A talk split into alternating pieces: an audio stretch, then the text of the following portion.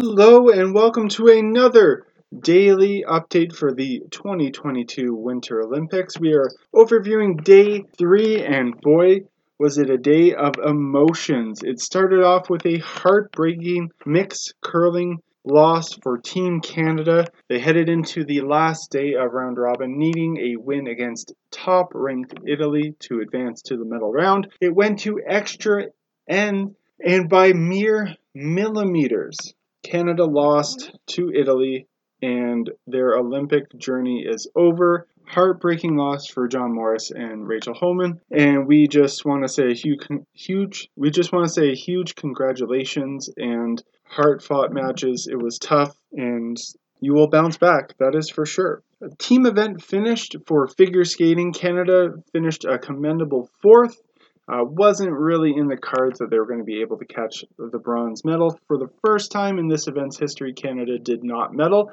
But again, they were saved or had a great, great skate by Madeline Schizas, uh, who's really surprising and turning heads uh, for many, many people. And she looks to be kind of the standard for uh, Canada's figure skating uh, women's singles uh, for the years to come. So it looks like the uh, that is in good hands for the future. Men's slopestyle started off with a golden celebration. That is because Canada got its first gold medal. Uh, Max Parrot finished first in the men's slopestyle snowboarding final, and he was not alone on the podium. Mark McMorris again getting another Olympic medal, he gets the bronze. So adding two more medals to Canada, but it was not finished there. Kim Boutin won the bronze medal in the 500 meter short track speed skating, and to round it off,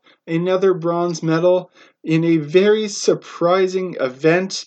And uh, even the announcers were shocked for this one the mixed team ski jumping, which is a new uh, program this year, and uh, some big names, big countries were eliminated, didn't have their uh, jumps counted.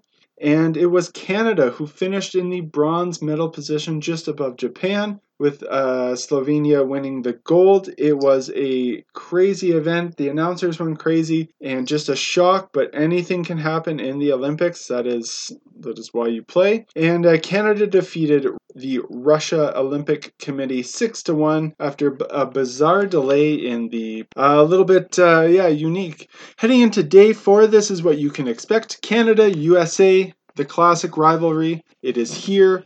Women's hockey. Uh, watch it. It's going to determine who finishes first in Pool A and gets the easier path to the gold medal game.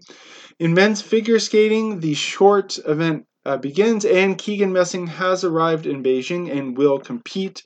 So look out for that.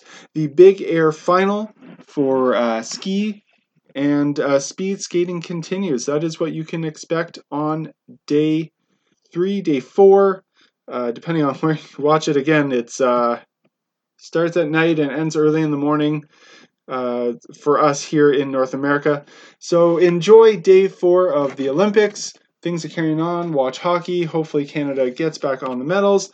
And don't forget to visit our social media page on Instagram and Facebook. We are giving away a prize. You just have to guess how many medals Canada will finish when this is all said and done. So stay safe, uh, enjoy the Olympics, and have a great day. Sport on.